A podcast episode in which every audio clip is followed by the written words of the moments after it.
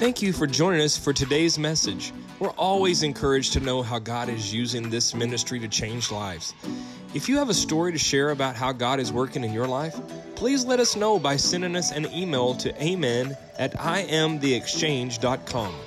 Also, if you would like to support this ministry financially, you can do so online at imtheexchange.com. Doing this will help us to bless others and bring messages to you each week. Today's message is from our lead pastor, Pastor Jared Brooks. Please take a moment and prepare your heart to hear a word from God today. You know, I know everybody worships different, everybody has their preference, but I, I like a little guitar solo in my worship. I just got to tell you.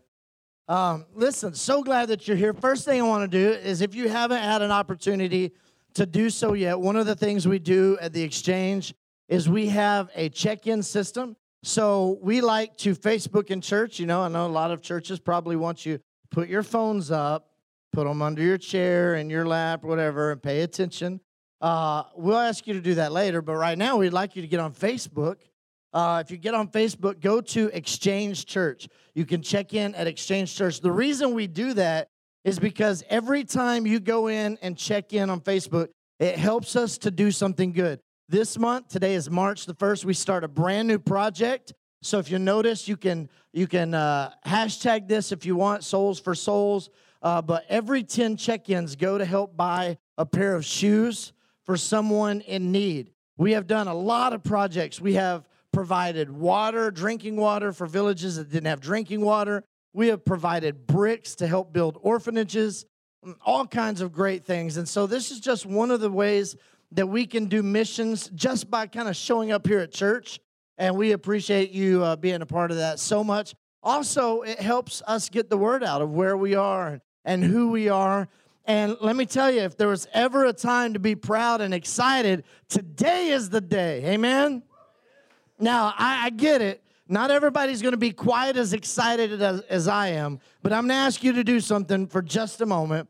If you could appease me, pretend to match my level, and I'm not a big extrovert. You know, I, I have a big personality, but typically in front of a lot of people, I just kind of will blend in, you know, if I can. Uh, but today, I want you to match, match my excitement because Thursday morning at this past Thursday morning at approximately 9:50 p.m. a.m. I'm sorry. Uh, Miss Amanda Seidel, myself, and Jonathan Knight, we went to the title company and we signed the documents. And by the next day, the documents had been fully funded. And as of right now, this property is 100% belonging to the 501c3 organization of the Exchange Church Houston. Isn't that awesome? Isn't that awesome? Come on, you can do better than that. We're not renters anymore. We're not renters.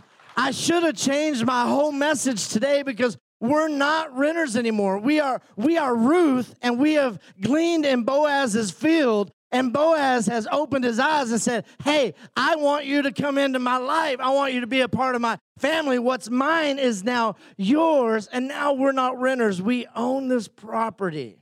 Isn't that awesome? Oh, man, I'm so glad you stood up and, and clapped because now you have to help me pay for it. hey, man. and the only one that stood up on that one was our secretary treasurer. the one that sees all the money. Listen, but all seriousness, you know, we started this church in, in a living room with just a, a handful of people. We went into a daycare for a little while, and then we went into another building, and then that building kind of started sliding out from under us, and it was just um, uneasy. It's been uneasy since we planted this church, just not knowing uh, what could happen. And we were coming to the end of our lease on this property. September of this year was the end of our lease, and not wanting to invest a lot of money into the property because we weren't sure that we would stay at this property, it was just uneasy. And you see things that you want to do, but you don't want to dump all your money because if we have to go find something else, we need to save everything we could save. And we were able to get into this property. And listen, I know we stood up and we shouted, but I don't know if you understand the miracle that was provided for us. So I'm going to just recap real quickly and then I'm going to move on. But we had somebody come to us and say, I will put out of my pocket 200 or $150,000. I'll match your $100,000. I will owner finance this property myself at 4.5% interest. So they gave us the greatest interest rate possible. They, they, they took our 100,000 and they matched us 150. They paid us to take ownership of their property. That is a big deal.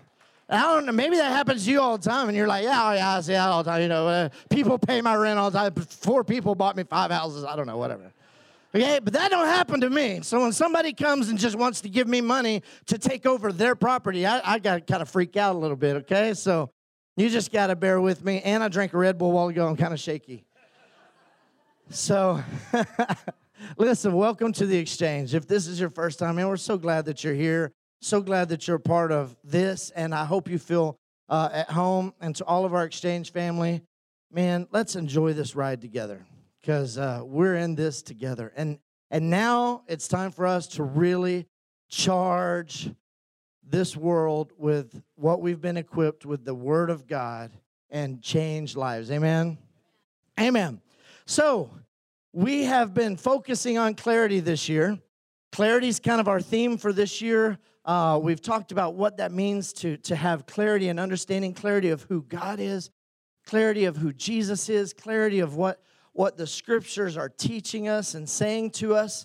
And we're in the middle we're actually at the end. Today we're going to close out this series but we're in at the end of a series uh, called the clarity of happiness. Everybody say the clarity of happiness.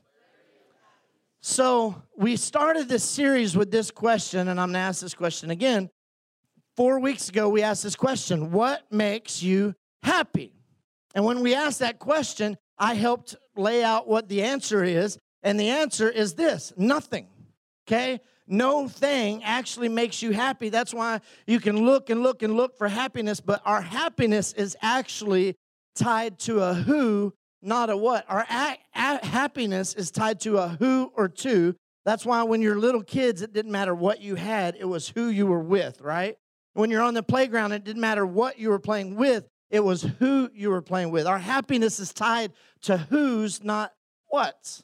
Then the second week, we asked the same question and we gave it a second answer, different answer. And the question was, What makes you happy? And then the second week, we discovered it was sewing. Sewing makes you happy. Jesus taught us, and it's really, really, really interesting, but Jesus taught us that happiness is not immediately accessible, that it is about sowing and reaping.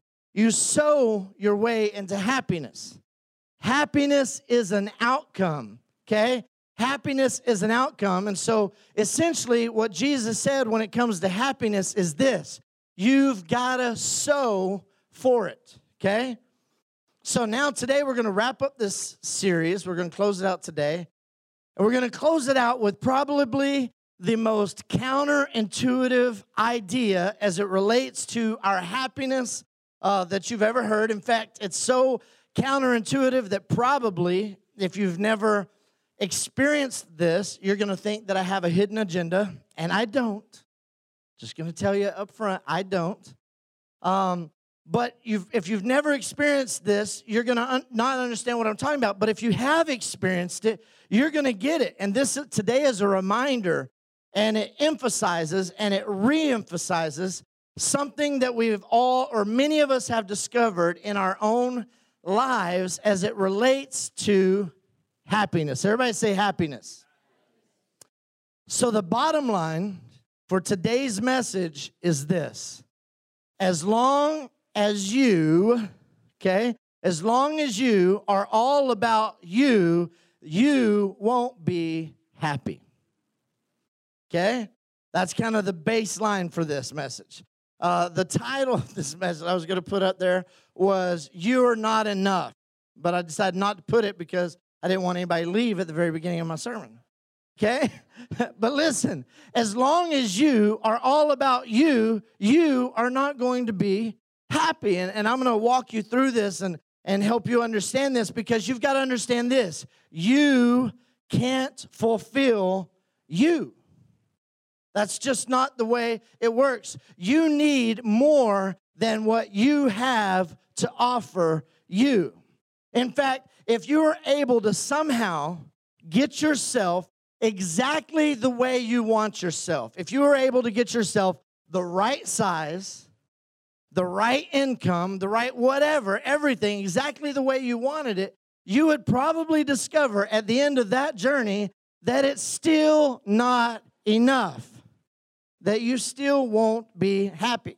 Now, this is really counterintuitive because uh, I think naturally we just think that if I could get certain things, if I could live a certain way, if I could have a certain health, if I could have a certain look, uh, if I could have all this stuff, then I'd probably, possibly be happy. But the truth is, and I think you kind of know this, and I know this, but today it's just a big reminder for us. The truth is this you cannot acquire, consume, or exercise your way into happiness. Can we get an amen sign up there that we when I say something good, you just put up an amen sign there? Listen, I'm gonna say that one more time, and y'all we practice here, audience participation. But you cannot acquire, consume, or exercise your way into happiness. Hey man, I'm so glad you guys agree with me because that's the truth. It's impossible. Now, this is tricky, and we're just gonna talk about this for a minute and then and then we'll move along. But I just want to make sure that we're all on the same page with this and you understand where I'm going and, and what I'm trying to say because this becomes, it sounds so deceitful. But here's what we do when it comes to acquiring or consuming or exercise. We look, and, and I'm guilty of this, okay? So when I say we, I'm talking about me too. Uh, but we look at what other people have acquired or are acquiring, and we look at stuff that other people consume, or and I'm not talking about like what they eat, I'm talking about consuming things, and we actually look at all these people and then we tell ourselves this you know, if I could acquire that, you know, if I could have that, if I could live that way, or if I could look that way, then somehow I would be happy too. And, you know, if if I had me going on the way that you have you going on, then maybe I would be happy like you're happy. Right? And we start to look at other people and and, and the tendency and your tendency and my tendency is to look around at a bunch of different people that in reality are probably not any happier than you are. Right? because we all put a good smile on our face, correct? We, we do that. We put a big smile on our face and we come in and and most of you right now, we walk, we look around the church and we think, man, everybody else has just got it going on. And, and I am just struggling here. We do that, we put on this face, and what we do is we look at a whole bunch of people and a whole bunch of things, and, and then all of a sudden we create what I call a composite person. Okay? a composite person. And, and a compo- this is how a composite person works. Now just trek with me with this. Let me play okay? Let my mind work. But it works like this.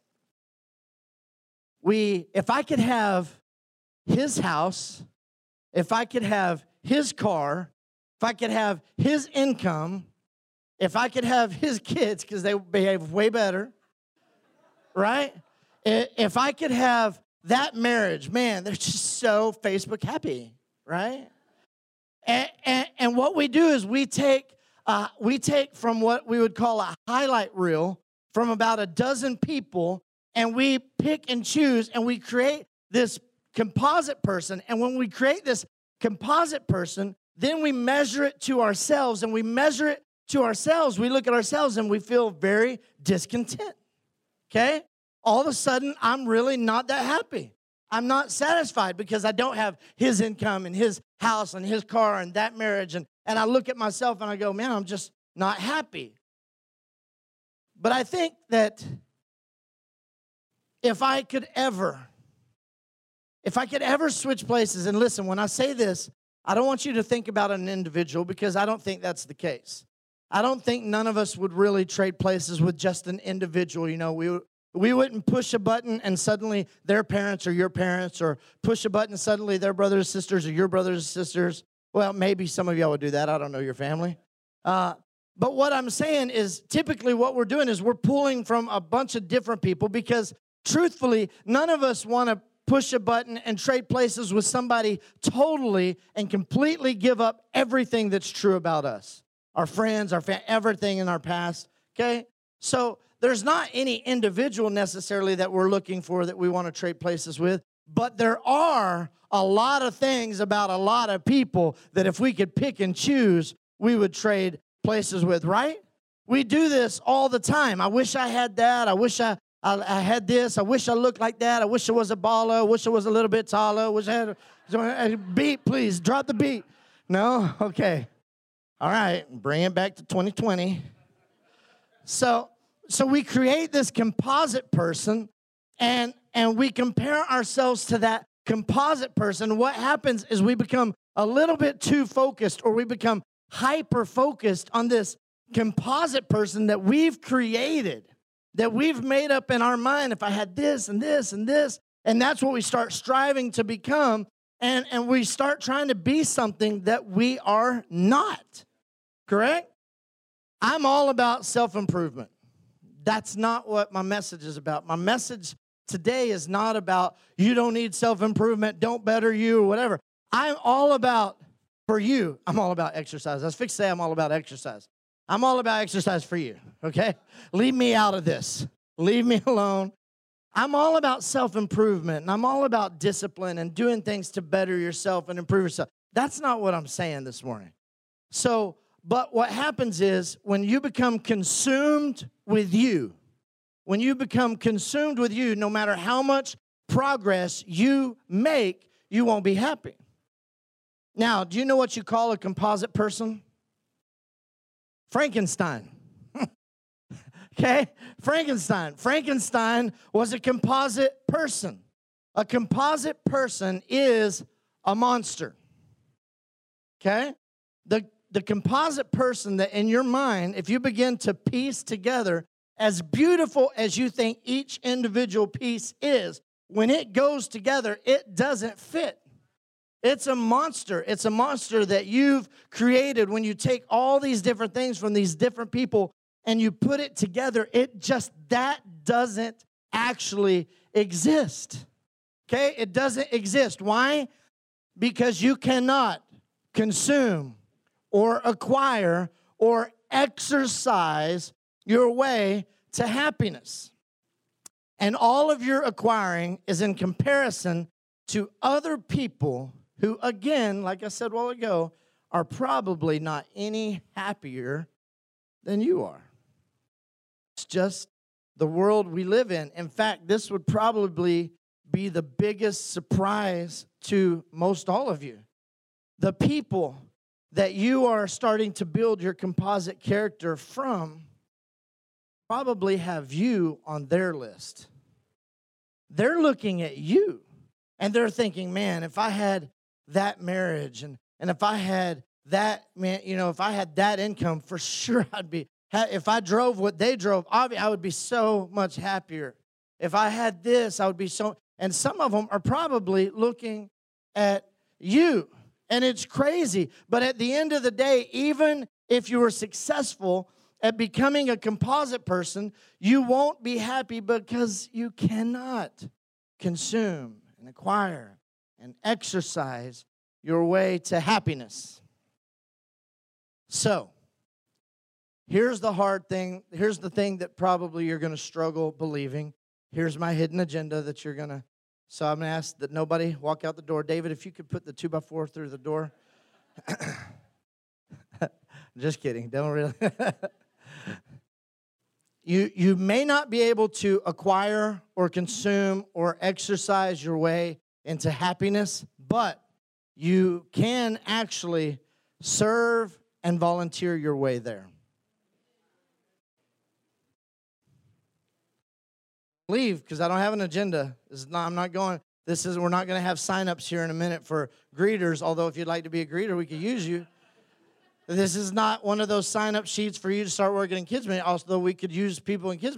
There's no hidden agenda here, but I'm I'm going to tell you why this is so important because this is an amazing thought. And if you've ever experienced what I'm talking about, you get it. As soon as I say it, you go, you know what? That's absolutely true. It is absolutely true. And others of you that maybe have never experienced this, maybe it's because you're too busy or too hyper focused on you, you, you, you, you. It's all about me. It's all about me. It's all about me. We used to have a t-shirt when I was in when we had a master's commission that we designed and it says, "It's not about me, but it's up to me." Okay?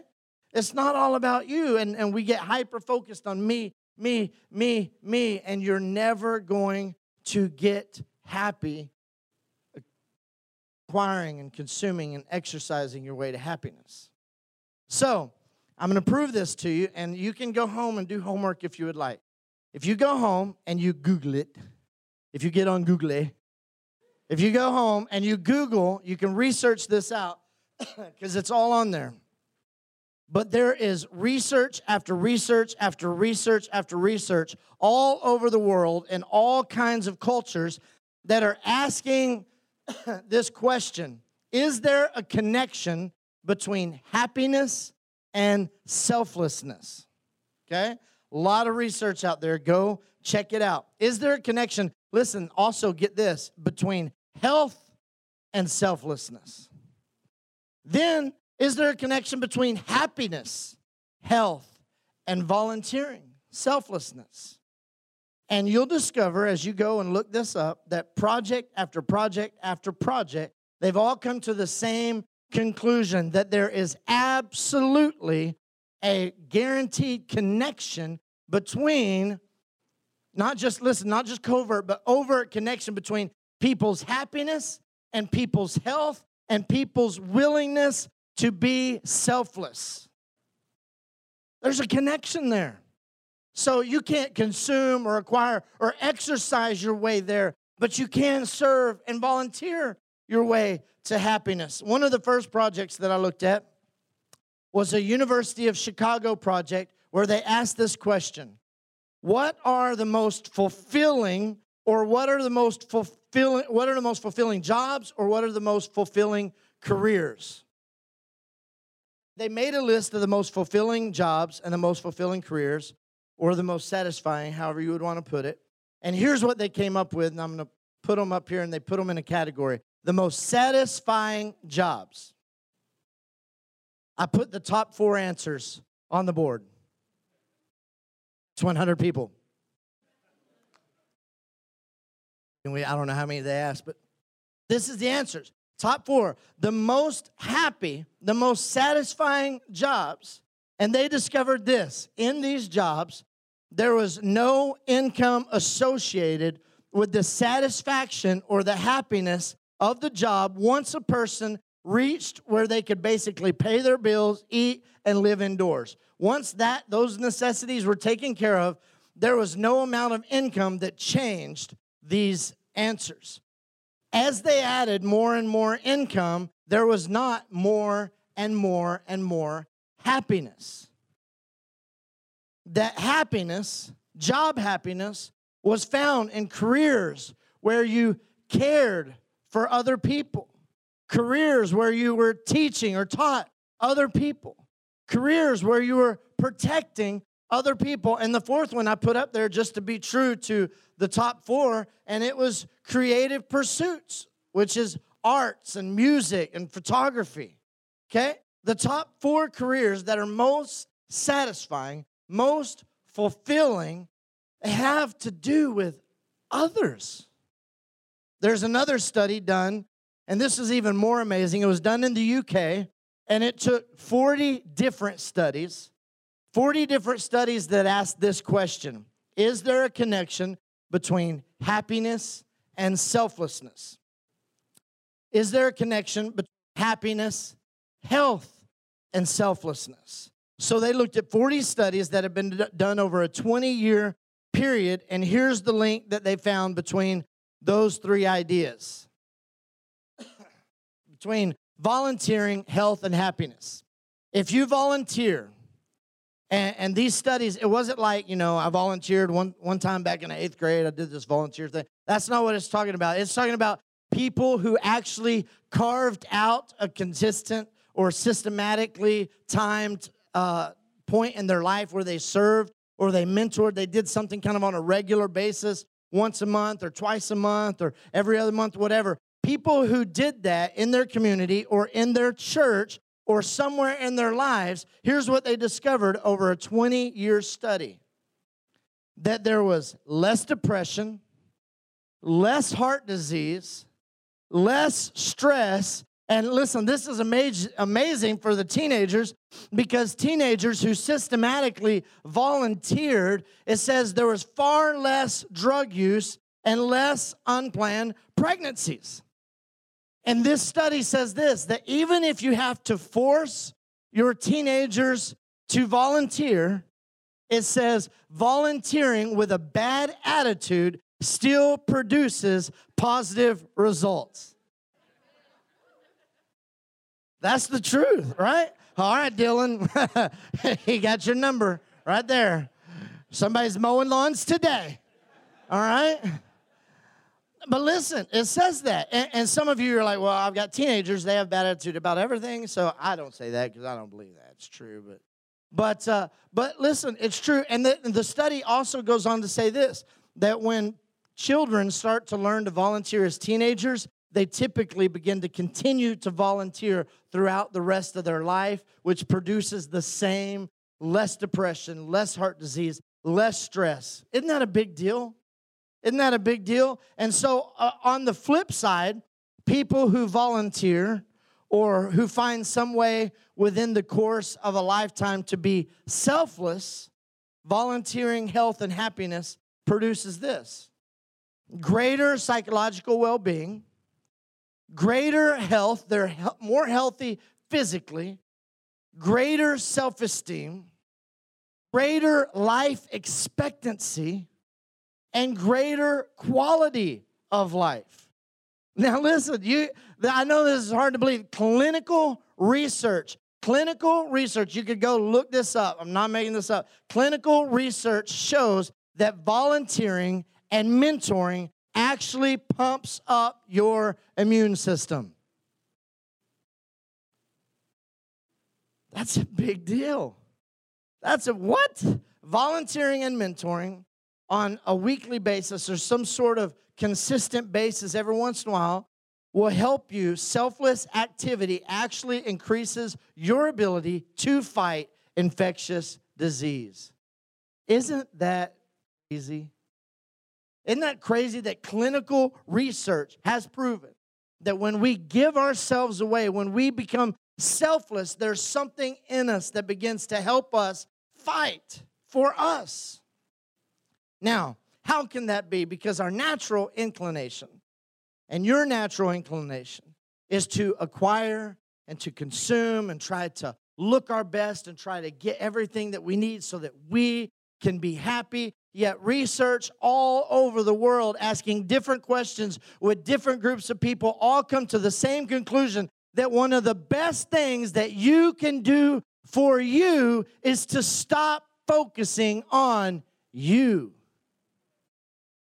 Man, I need a fake mic so bad so I can mic drop. That would have been sick if I just mic dropped right there. Just mic drop, right? Because research, these aren't Christian research, this is just research, clinical research, is saying that the best thing that you can do for yourself is to not be so focused and consumed with you. Selflessness leads to happiness. Selflessness leads to a better sense of well being and ultimately better, greater health. So now here's the question that we're going to sit on for a few minutes and and uh, deal with this th- because this is generally not intuitive. But here's the question: How can behaving selflessly make myself happier? Okay, think about that for a second. How can behaving selflessly make myself happier? Or, or maybe ask the question this way How can emptying myself out leave me feeling so full? Okay? So think about that. Ponder on that question just for a minute. And the answer is really quite simple, but it's probably something that most of us haven't thought about, but it's two words divine design. Okay? Everybody say divine design. Divine design. This is how you were created. Okay? You were created by the Creator, God Himself, to live a life with hands up, hands open. You were created by the creator of life to learn to give yourself away. You were created by the creator of life to live the New Testament one another's. Okay? You will thrive and you will be happier and you'll be healthier if you'll learn to embrace the New Testament one another's that we typically, naturally kind of resist. And I'm talking about the one another's. You know, the love, right?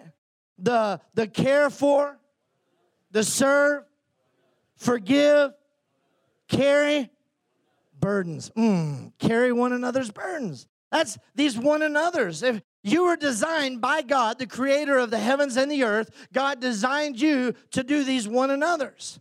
And, and, and if you'll do the one another, if you will one another one another, you will be happier. Right? Think about that. If if we learn to one another one another, if we if we live these New Testament one another's, we would be happier. Our life would be better. So now here's the thing. Selfishness. Self, nobody really has to learn selfishness, okay? Selfishness just comes kind of natural, right? And, and, from little bitty babies, little bitty kids, you know, they st- start the whole mine, mine. I know some of that stuff is kind of taught and it's, kind of filtered. But selfishness just comes so easy. It's so natural, right? And we're just kind of born into this life of selfishness. Comes naturally. But you got to remember this selfishness, everybody say selfishness. Selfishness was not your design. Okay? You were not designed with selfishness. It wasn't a part of your divine design. You'll never be happy as long as it's all about you, even when you become the best possible you you can be until you learn to stop focusing on you. Again, you don't need to look any further except for the happiest people you know. About that. The happiest people you know, the happiest people you know typically are this the most selfless people you probably know. Okay? And and you look at them and you think, well, I wouldn't want to look like them because I exercise way more than they do. But yet, for some reason, they're happier than I am, and I'm just not that happy. Or, I, I, I wouldn't want their income because I make three times what they make. But for some reason, they're so, and I saw what they drove in the parking lot, barely made it into the parking lot. But yet they're so happy. And I'm so frustrated. I just don't get it. Do you understand what I'm saying? Does this is this kind of making sense? And and you think I wouldn't trade places with them because I, I wouldn't give my life for theirs because I have a better life, but I don't know why they're so much happier than I am. Happy people find a way to give their life away. That's just the fact, Jack. Now, the Apostle Paul, he wrote a letter to the Christian to the Christians in Galatia. Now, we call this the book of Galatians, but it, it you know, it's a book in our Bible, but it was actually just a letter written to a bunch of Christians living in the Roman province of, of Galatia. And so he writes this letter to these Christians, and it's full of a lot of rich theology. It's great, it's got a lot of great verses. But uh, what I want us to do is I, I want us to focus on two approaches to life that he kind of points out here. And uh, we're going to drop in uh, because he gives us some stark contrast between living for myself, trying to fill myself up and make me happy, as opposed to pouring myself out.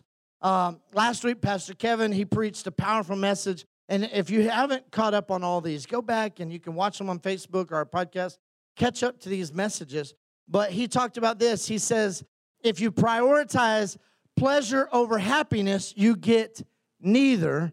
But if you prioritize happiness over pleasure, you get both, right? So once again, the Apostle Paul is pointing back to that kind of idea. Okay? And when he points to that idea, if you've been in this game long enough, you begin to realize just how true this is. So we're to drop right in the kind of middle of this conversation, middle of this passage here, which sometimes can be dangerous. We're to do it today.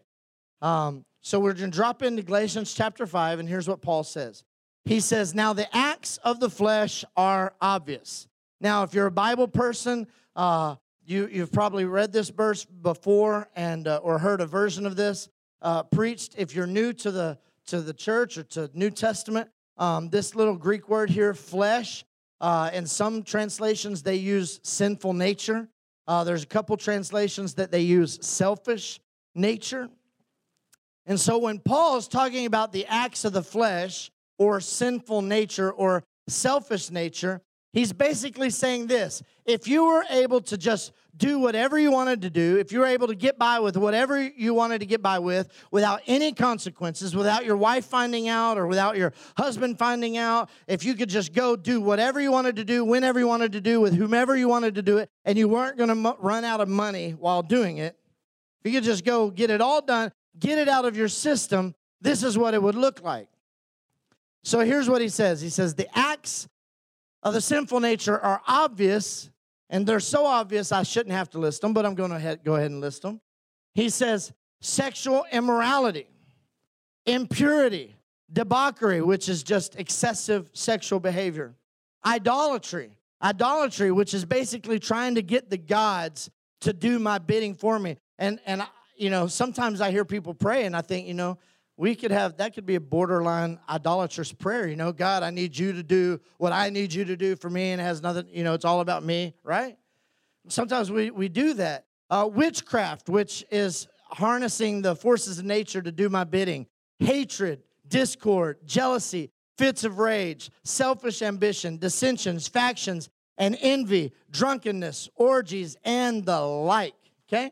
So he gives this big long list and he says, if you were to, to just pick your feet up and you were to just go with the flow of society, go with the flow of yourself, and go with the flow of your natural inclinations, okay? The natural flesh that draws you in, your selfish ambitions, this is kind of what it looks like. This is kind of a synopsis of what this looks like. Everything in these two verses. And it's so important to understand this. This is pleasure, okay? At someone else's expense. This is this is selfish. Everybody say selfish. Now I'm stepping on a toe or two. I apologize. But this is selfish. This is pleasure at someone else's expense. Someone else is paying the price while you give in to your natural selfish inclinations. Or we could say it like this it's all about it's all about me. Even when you get by with it, even when you don't get caught, even when no one holds you accountable, somebody always suffers. Pleasure at someone else's expense. Why? Because all the things that have to do with the desires of the flesh are associated with appetites. Remember, we've talked about this several times throughout the, the course of this series. Everything that has to do with the sinful nature or the flesh has to do with appetites. And what, what did we talk about appetites? Appetites can never be satisfied, never fully and finally satisfied. In fact, when you feed an appetite, what happens? It grows, right? It grows. When you begin to feed an appetite, when you give an appetite what an appetite wants, that appetite grows and you begin to lose control of the appetite. That's why people have so many health issues. Is we give in to just a little bit of what we want, our desire, that we feed that appetite. Next thing you know, that appetite is out of control and we can't figure out how to do it, how to get by. It grows. and it grows. And when you can't satisfy it, it is frustrating. And for just a small, easy example that you probably have experienced, most everybody may, when you're starving to death and you're just so hungry, and then you sit down at the table and you just eat, and then you're done eating and you go, Man, I'm still hungry. Isn't it frustrating? That's just a little crazy, simple example. But it's so frustrating when you have an appetite that's not satisfied. It'll leave you wanting more and more and more. And at the end of the day, you just end up unhappy. So we're going to look at the contrast here because he has a great contrast, but we're going to contrast the fruit of the Spirit versus the acts of the flesh. Okay? the fruit of the spirit he says now this the fruit of the spirit this is what he, what he's talking about here is when you finally relax when you finally go okay okay okay god it's not about me anymore okay god i'm done with it being about me i'm tired of everything being about me i'm tired of being hyper focused on me me me me me i'm done with being about me now i'm going to be about you okay that's the spiritual nature. That's the, the fruit of the Spirit. So, God, now I'm done being about me, and I'm going to be about you, and I'm going to be about your people. So, that's the contrast here. And what he says, he says, but the fruit of the Spirit is love, the fruit of the Spirit is joy, it is peace, it is forbearance, which, which means patience. It means that I'm going to go at your pace, not at my pace. I'm not going to force you into something. It's kindness, which means I'm going to gear down and I'm going to make sure you're comfortable. I want to make sure that you're good, you're okay. It's goodness, which is I'm just going to do the right thing, even if it costs me almost everything. It's faithfulness. You can trust me. You can trust me. You can trust me. You can trust me and it's gentleness. Gentleness. I'm going to leverage my power for your benefit, and it's self control. God is saying this this is what I want to produce in you. This is what I want to produce in you. And then Paul ends it with one of the greatest verses, one of the most profound, powerful verses in the New Testament. And it's powerful. He says this this is his final statement, his closing argument to that. Against such things, there is no law. Wow, isn't that powerful? You may not get how powerful it is yet, but it is powerful. Against such things, there is no law. I'm going to put the list up here, TJ, if you will. Against such things, there is no law.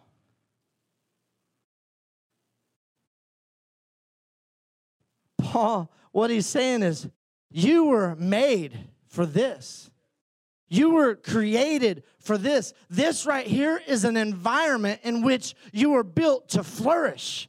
This right here is an environment where you were built to blossom and grow and to bloom. This right here was your divine design. This is what's going to make you happy. Imagine right now, ladies and gentlemen, if your family, your current family, think about your kids, your husband, your wife, if your family, those living inside of your household, if they were characterized by this, if they were characterized by love, if your family was characterized by joy, by peace, by patience, by kindness, by goodness, faithfulness, gentleness, and self control, can you imagine if that was the family dynamic that you live in, that you live with every day? Wow. I'm just to go out on a limb here and I'm to say, you would be happy. Right? Come on, you can, can you agree with me? Nod your head. You would be if if your family was characterized by that right there, wouldn't you be happy? Wouldn't you be happy? And, and Paul's saying the reason that you intuitively know this is because you were designed this way. You were created with these things in mind. You were designed to live in a community of people. I'm talking about a physical community of people that were basically, I mean, th- that, that were characterized by these things. You are designed to live in a community where basically the police stand at an intersection and have to direct traffic because everybody's like, no, you go first. No, you go first. No, you go first. And the cops are like, hey, come on. Come on, now you, now you. Because everyone, if, if you begin to live your life with me in mind, for my benefit, if you do things for my benefit, and I begin to do things for your benefit with you in mind, can you imagine what that would look like? A community where people just got along.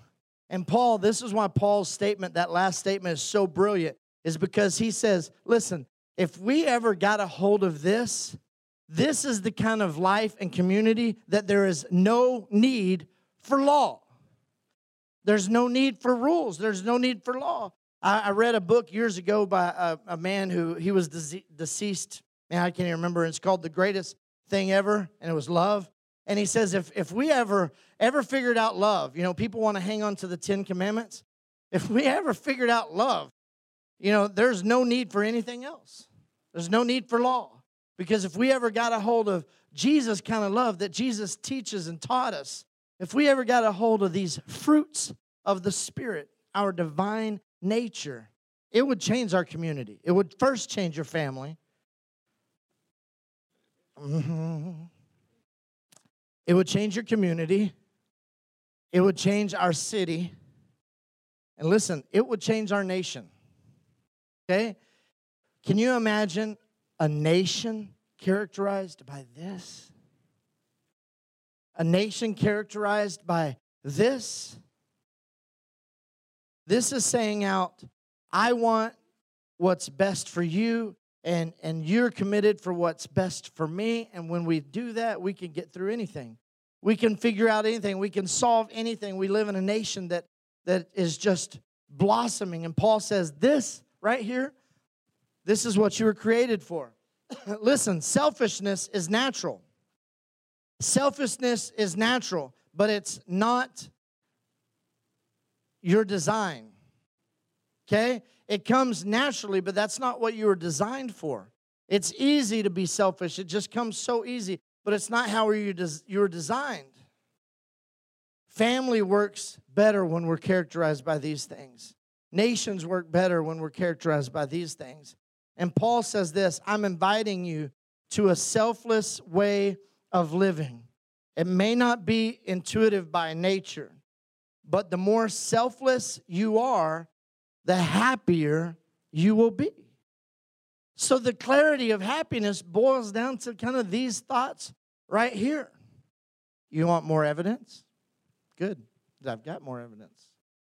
How do you measure the value of life? Okay? Think about that. How do you measure the value of life? So let's just make it clear. I'll give you an example. So you're at a funeral someone stands up at a funeral to talk about the deceased, that the one who's passed away, here are some things that you never hear talked about. How immoral they were, how impure they were, how indulgent, hateful, jealous, angry, selfish, argumentative, envious, how often they got drunk. That's not what you typically hear. If I have, I have honestly been to one of those funerals, and it was awful. But uh, typically, out of all the dozens and dozens and dozens of funerals that I've been to, that's, that's not what you hear. You don't hear them stand up and say, Listen, I'm telling you, this, this guy right here made an incredible, extraordinary contribution to our community because he slept with every woman in our community. You don't hear that, okay? He was he was angry all the time. If you've ever tried to talk to him, you know he was the angriest person you've ever met in your life. He was jealous. My Lord, he was jealous. He would sleep with, with a woman and he'd come home and her, her his, wife is talking on the phone to State Farm and he's ta- she's talking to a guy and he'd hang up the phone. He was, oh man, he was jealous. Jealous person.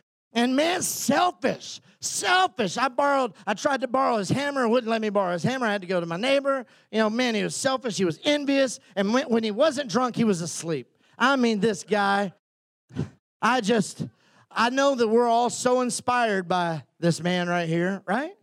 That's not what we hear at a funeral. Okay? They don't bring that up. And the reason they don't bring that up is because we know that at, at the end of, of our life, those things that I just mentioned, they have no value. Okay? There's no value there. There's no reason to bring those things up because there's just no value in those things. They're, they're all things that are pleasurable, but at someone else's expense. Someone else's. Maybe he got pleasure for seasons in that atmosphere, but it was always costing someone else. It was costing someone else their happiness. They add nothing to society. Those lives that are characterized by those things aren't happy. They don't make people feel happy. We know this, and yet every single day I'm tempted. Listen, I, I, have done funeral. When you, when you go to a funeral, I've done tons and tons and tons of funerals, unfortunately. But I love it when you can stand up there and you can say things like, man, they would give you the shirt off of their. They were the most loving, caring. They never met a stranger. They loved hard. And, and they, did, they weren't the richest person in the world, but you wouldn't know that. Right? Have you ever been to a funeral like that? Some of you, that's your moms or your dads or your grandmas. That's the way they were because that's how we measure a life. Every single day, I'm tempted just like you are, just like you are, to get up and consume all of my time and all of my life on trying to make me happier, make me better, make me more fulfilled. And sometimes I think that maybe our Heavenly Father is just standing up there with his hands on his hips, going, Listen, when are you ever going to learn? When are you ever going to learn that selfishness is ultimately going to kill you? The value of life, the value of life is always measured by how much of it was given away. When you stand up and you talk about somebody's life, at the end of their life, the things that you talk about, the value of their life is always about how much of their life they gave to who? Others, everyone else. They were we say things like they were always giving, they were always loving, they were always there. They were always serving. They always did. And it happens to be, we value that. Non Christians, Christians, everybody, we stand up at the end of someone's life and we value their life by what they did for others. That'll preach right there. Man, if I had another mic, I would just mic drop like crazy. That's what we celebrate because that's what we know is most valuable. Listen, giving your life away is what makes you great. When a person gives a portion of their life away, when they live selflessly, when they, they look at people and they give, we look at that and we go, wow, that's a great man. That is a great woman who gave them lives away. And I told Amanda uh, Thursday we were signing those documents, and, and I just kind of started preaching my sermon a little bit. And I told her I was going to use y'all, but I don't want to embarrass y'all, so I'm not going to use you. But now I've said it, so I have to say it. But I look at Patrick and Amanda, and I think some of the most selfless people that I've ever met. And and because they just love to serve.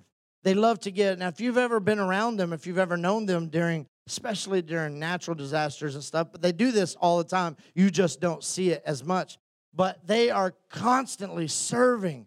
And they are all their all three of their kids are right there with them whether they want to or not right? Right. I don't think they have much choice but again serving with a bad attitude still leads to positive results. But the point is is as, I, as you look at them and you think wow they're so blessed but their blessing comes from giving their life away they are sowers they are sowers into their own happiness. They sow financially, they serve, they give, they honor, they mentor, they teach, they care. That's what life is about. And so when you put value on life, that's the things that we measure life by. And I apologize for calling you out, even though I said I wasn't going to call you out. But you've got to find a way to serve, right? One more illustration don't be this, okay? Don't be that. That looks beautiful, right? Pretty. That's the Dead Sea, okay? Don't be the Dead Sea. End of my sermon. Let's all pray. I'm just kidding. So the Dead Sea, for those of you who don't know, the Dead Sea doesn't have life in it. There's nothing growing in it. The Dead Sea has the Jordan River pouring into the Dead Sea, but it's at such a low point on planet Earth that there's no place for the water to go. So the water stays there, so it can't sustain life. And so the Dead Sea has no life. And what's crazy, everybody, most probably all of you know that, but here, uh, let's put up this next picture right here. Most of you don't know that the Dead Sea is actually drying up. Go Google it. Google it. Okay? The Dead Sea, I don't know why I say that. What that's a, a movie or something. I just can't get it out of my head.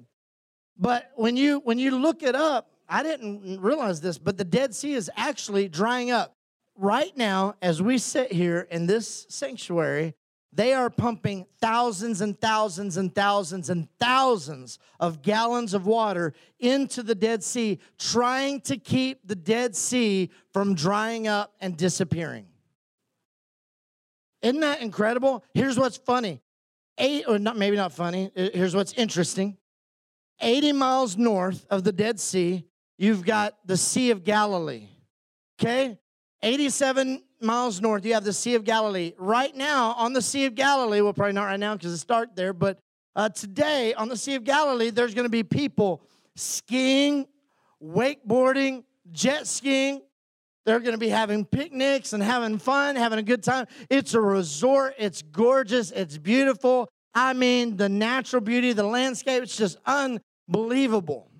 And then all this natural beauty and this life that's in the water flows into the Sea of Galilee, and then it flows out of the Sea of Galilee, hits the Jordan River, and floats 87 miles south into the Dead Sea, where it sits. Isn't it funny that something so beautiful in Sea of Galilee can have inflow, influx of water coming in, and then water flowing out into the Dead Sea the Dead Sea has no water flowing out of it, just flowing in it, yet it keeps getting smaller and smaller. Come on, I was about to mic drop. That's a good point for an amen. Are you with me? Do you understand? Isn't it funny that something that has something going in and nothing going out can get smaller and smaller and smaller? Listen, if if that's you, if you're the kind of person who could come in and say, I love God, I love God, I want God, I represent God, blah, blah, blah, blah, blah, and nothing is flowing out of you, you are the Dead Sea. You are the Dead Sea. And ultimately, you will get smaller and smaller and smaller, and you will get uh, more frustrated and more frustrated more frustrated, and you'll be more unhappy and more unhappy and more unhappy and, and you will fall for the lie every single time that if I only look like her, or if I look like him, or if I had that, or if I drove one of those, if I could put this composite person together, this Frankenstein together, I know finally I would be happy. But you were designed to give your life away. You were made for more than you. If it's all about you, you will never be happy. That's the bottom line this morning. And even if you get yourself exactly the way you want to get yourself, you will never be enough. You can't consume and exercise and acquire your way to happiness. You'll never be enough. And here's why. And I'm going to say this and i am going to be done and close out but you were designed by the giver of life to give your life away. Okay? That's a big statement. It's a really big statement. I'm going to say it again like this You were designed, you were created by the creator of life to give your life away.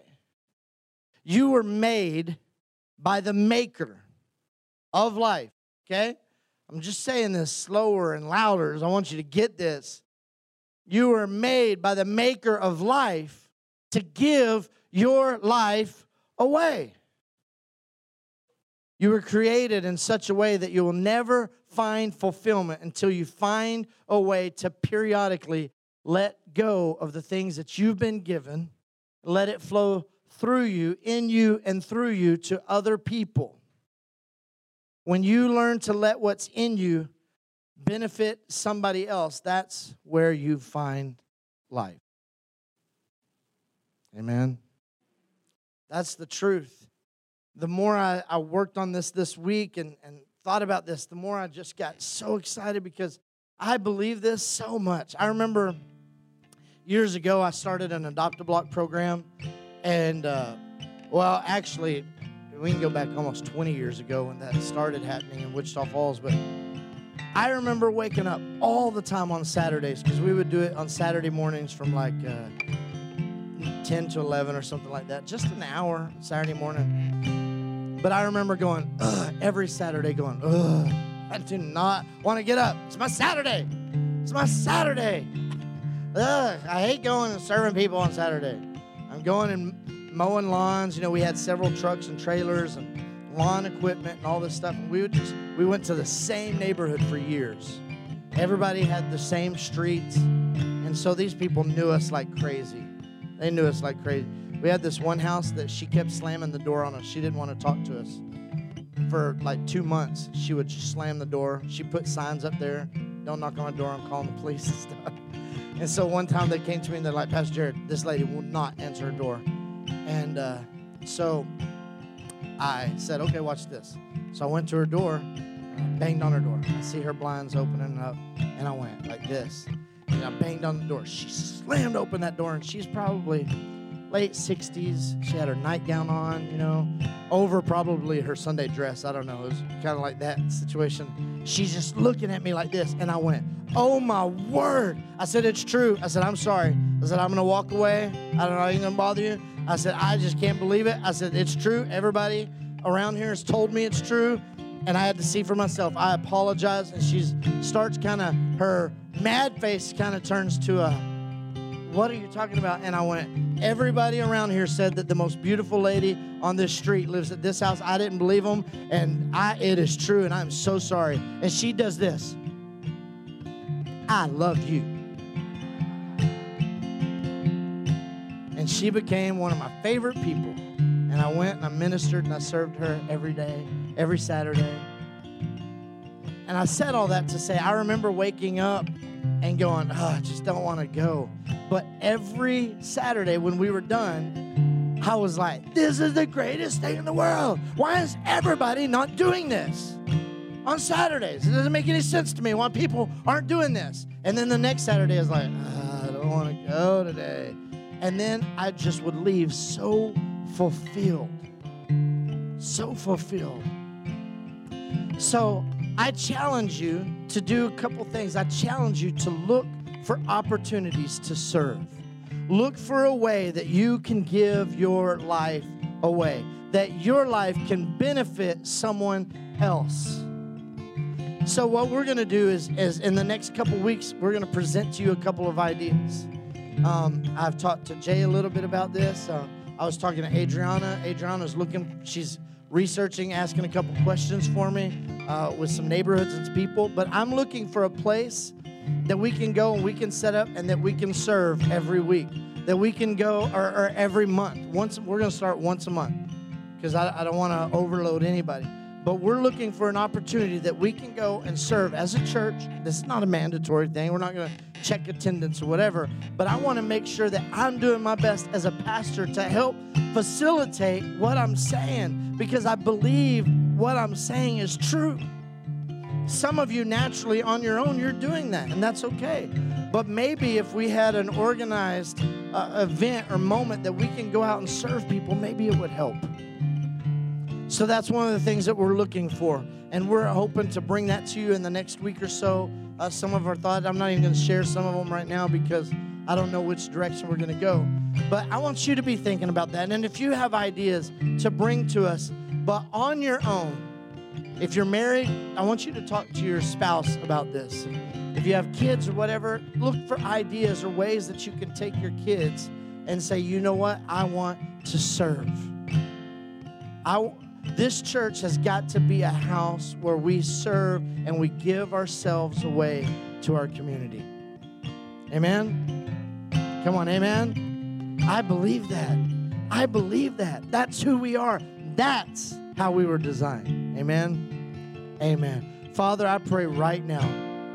Lord, I just pray for the Holy Spirit to just wake us up and and wake us up to this thought, to this idea, to this moment. This this really maybe for some people it's a revolutionary type of idea that our happiness is tied directly into giving our lives away, serving other people that that that our, our happiness is tied to loving people, that it's tied to being kind and gentle and patient and understanding. God, that our happiness is really, really connected with how much of ourself we can give away. Throughout this whole series, God, I've been challenged myself that it's not about things, it's not about a what, God, but it's about who. It's about the who's that I do life with. It's about the who's that are sitting in this building right now. It's about the who's that are watching online right now that are part of this body, this, uh, that are part of this ecclesia, God, this fellowship that I get to do life with. And not only I, that I get to do life with, but I'm, I'm looking for opportunities that I can serve with these who's. That I can one another, every person in this room that I can love one another and that we can care for one another and that we can carry one another's burdens, lift each other up. So, God, I pray right now for fresh revelation in our minds and in our thoughts, God, that we would get a hold of something that's bigger than us, that we would turn our lives into this moment that's greater than us, and that we would focus it all back on you because that's how we were designed. And we just give you all the praise for that. In Jesus' name we pray. And everybody believes it, shouts a big amen.